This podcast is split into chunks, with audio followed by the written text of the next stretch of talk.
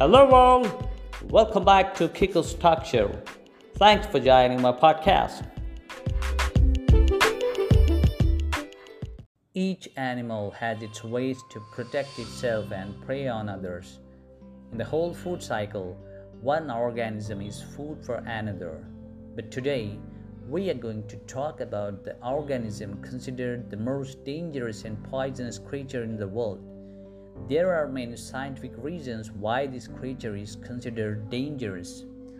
According to the report on the House Top Works website, there are many scales to judge whether an animal is dangerous. Either they are extremely poisonous or they spread diseases a lot.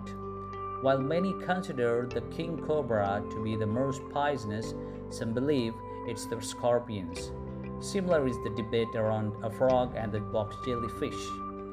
However, according to the report, the most poisonous creature in the world is the geography cone snail, which is also known as Conus geographus.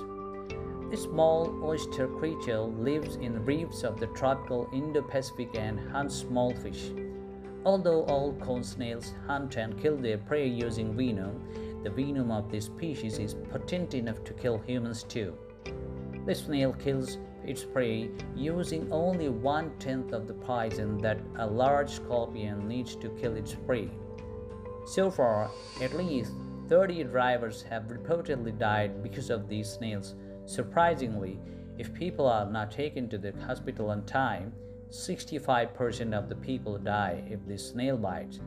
There is no medicine to eliminate or control the spread of its poison immediately.